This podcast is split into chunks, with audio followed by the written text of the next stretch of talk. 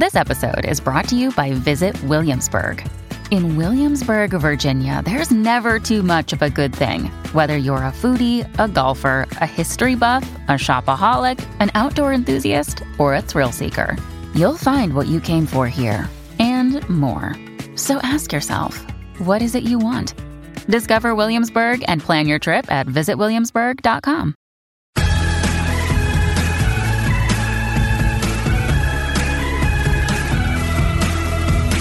Okay, wait. Hi, you guys. I have a question. Wasn't 2021 supposed to be better than 2020? I mean, let's be fair.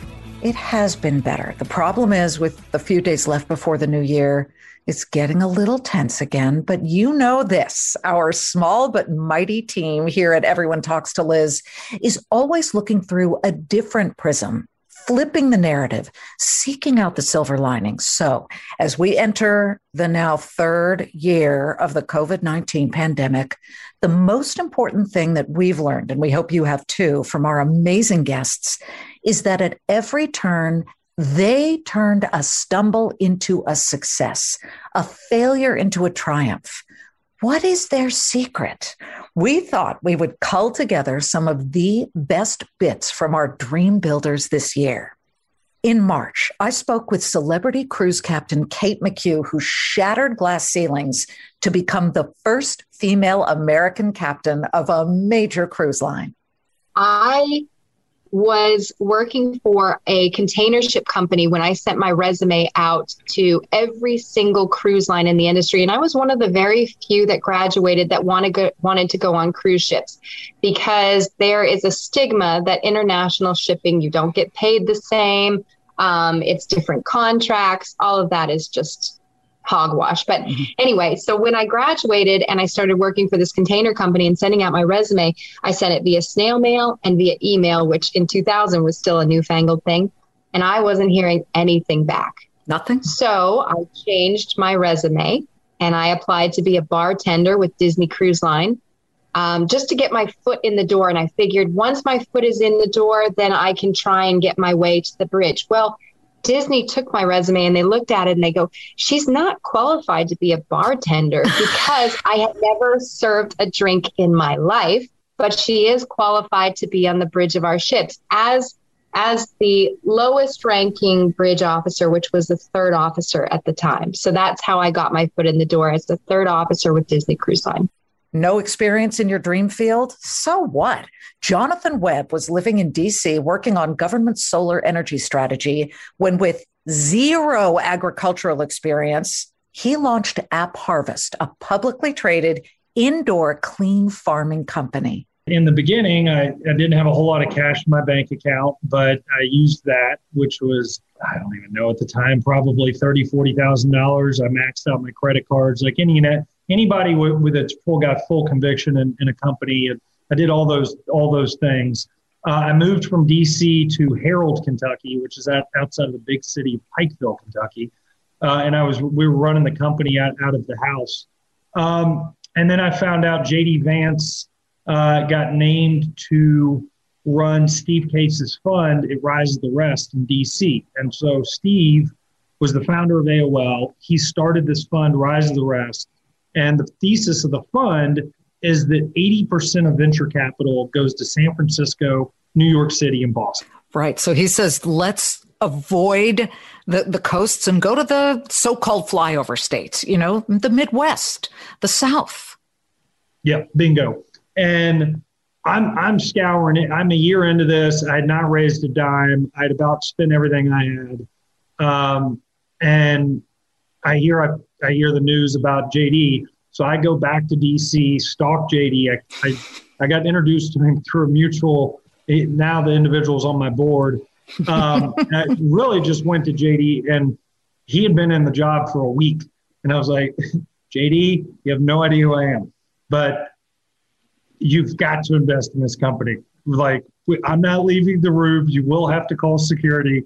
I'm not leaving until you. I don't care what the dollar amount is. I need some money. It's got to come from Steve. I'll get the credibility. I'll be able to go raise more money. So that went on for about a week to ten days, uh, and I got him to write a hundred fifty thousand dollar check. You know the saying, when one door closes, another one opens? Melissa Ben-Ishay did not wait for another door to open when she got canned from her corporate job. A day after she was fired, she yanked, pulled, and pried the door open and launched her mini cupcake business, Baked by Melissa, which today is anything but mini. I was 24 years old. I was working as an assistant media planner at Deutsch Advertising, and I sucked at my job. So they fired me and they should have. I'm so happy they did. Um, obviously, at the time of being fired, I didn't feel that way. I was upset. I went back from HR. And they called me to HR over the loudspeaker because it's like this big office, like sprawling office that's one whole city block. Um, and I thought I was getting a raise actually. But I sat down in Felicia Geiger's office, who was the head of HR at the time, who I love and still have a Facebook relationship with today. She's the best and so supportive of Baked by Melissa. And she, you know, terminated my employment. And I was like distraught. I couldn't believe it. Why didn't anyone come to me and tell me I wasn't performing? Yada, yada. I'm sure they did. But I went back to my cubicle and I was really upset. I think I was like borderline tears, if not in tears. And I picked up the phone. I called my brother who is my best friend and a born crazy entrepreneur. He had just moved into his very first office in Manhattan. He started an interactive agency building websites for people. So I literally went from Deutsch being fired in a taxi to Brian's new office on 38th and 8th. And I sat down and he basically said, the great big brother that he has, go home, bake your cupcakes, we'll start a business together, which was not crazy because we always wanted to start a business together. Um, we used to like spend family vacations talking about new business ideas. And I went home, I baked four batches of cupcakes. I stopped at the food emporium in Murray Hill on my way home, thinking, okay, I already have my tie dye cupcakes that I'm known for. I was baking my tie dye cupcakes at the time for everyone and anyone. If it was your birthday and I love you and I love a ton of people, I baked tie dye cupcakes for you. And so they had become these beautiful, bright, vibrant, like I perfected the product. I baked hundreds of batches already by the time I got fired.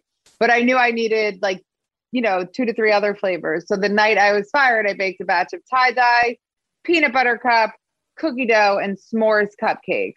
We're not done yet. We'll be back in a moment. I know a lot of you have had this experience because for those of us who in 2020 were all sent home and we were stuck in a lockdown during the pandemic, we had a lot of time on our hands. And I saw an ad for Masterclass and I thought, I want to better myself. I want access to all of these brilliant people who teach you things. With Masterclass, you can learn from the best to become your best. Masterclass is the only streaming platform where you can learn and grow with more than 200 plus of the world's best and smartest. For just under 10 bucks a month, an annual membership with Masterclass gets you unlimited access to every instructor. And I don't care, you can wake up one morning and say, I want to learn about business. And then another where you say, I want to learn how to survive in the wild if I have no water and no fire to make me warm. You can access Masterclass on your phone, on your computer, smart TV, or even in audio mode. And the classes totally make a difference. Don't don't wait another moment to start your learning journey with Masterclass. Right now, our listeners get an additional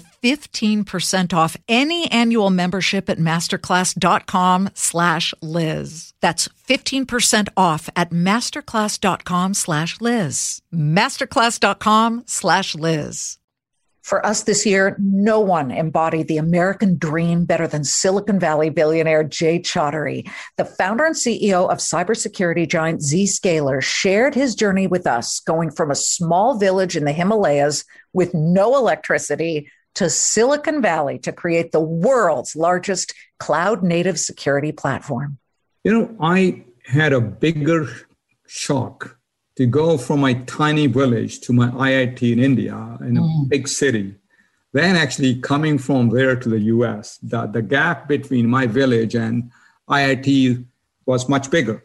Once I got to the IIT, there's so many students who knew about US. We, we knew many friends have gone there. We knew the best education can be had there.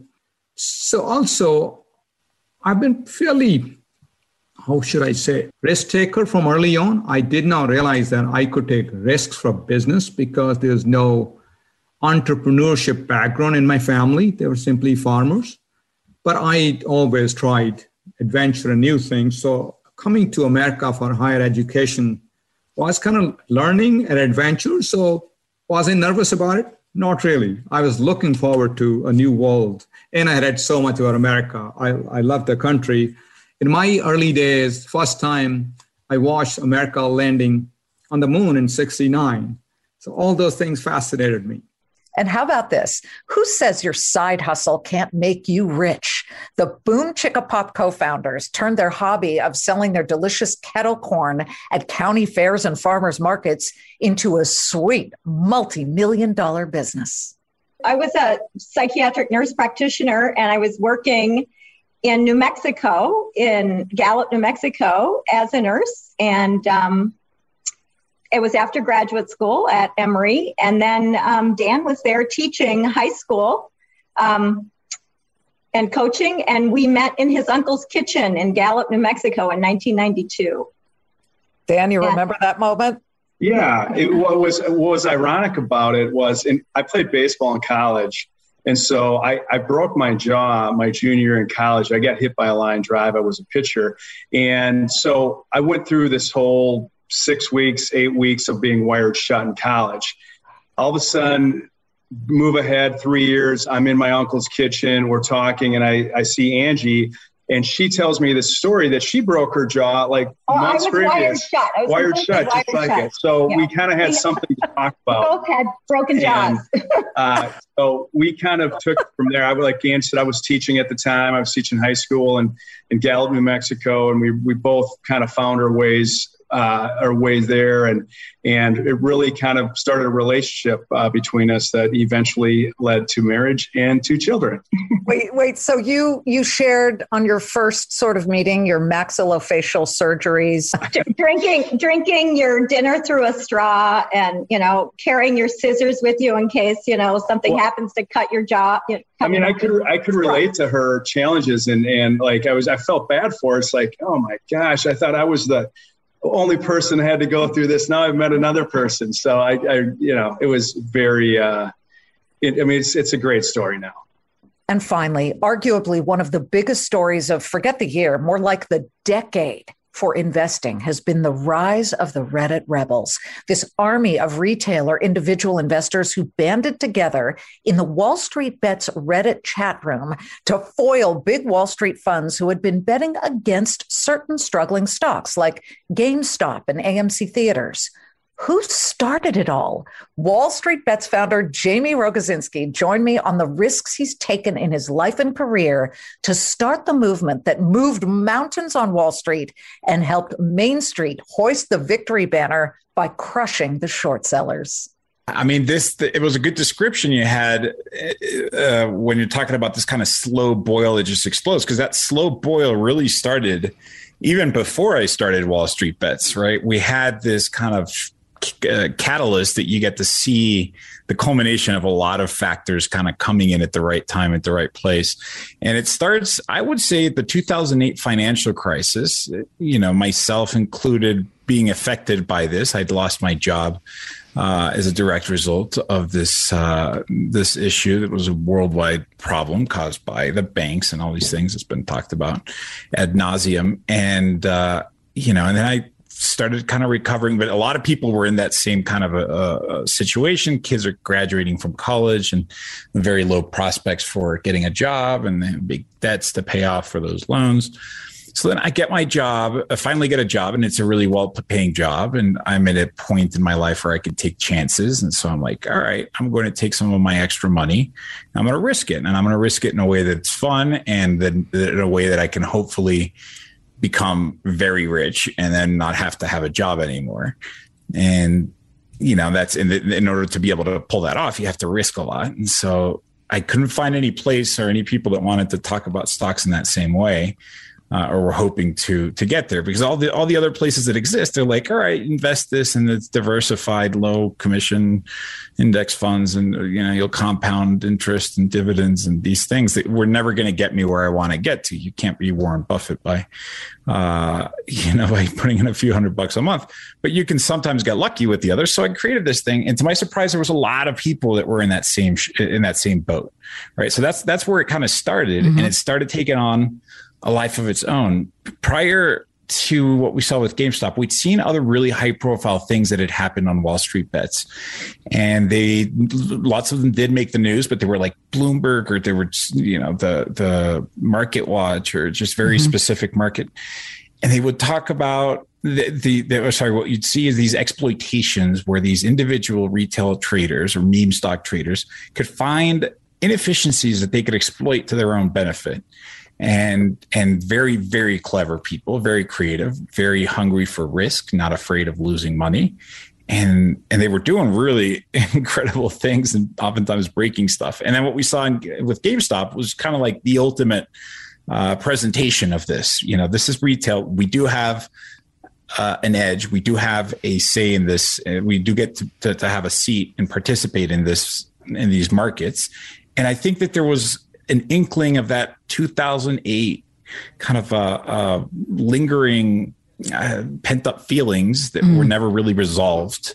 And I think I think you got to see that with GameStop. Well, what was the first stock? You just said that you started to see certain things, certain inefficiencies that the retail investors in your Wall Street Bets Reddit room began to capitalize upon. What was the first example of that? So it's highly technical, but it's probably my favorite one ever. Okay. Even it's, it's, it's even better than the GameStop in my opinion. Although GameStop is really good too. So this individual, and so I'll apologize if this is too technical. I'll try my best to to simplify it. Happy holidays, healthy and happy new year, you guys. I just adore you. Thank you so much for helping us build the largest audio library of American dream stories out there. Boy, do we have more to come in 2022. Kudlow on Fox Business is now on the go for podcast fans. Get key interviews with the biggest business newsmakers of the day. The Kudlow podcast will be available on the go after the show every weekday at foxbusinesspodcasts.com or wherever you download your favorite podcasts.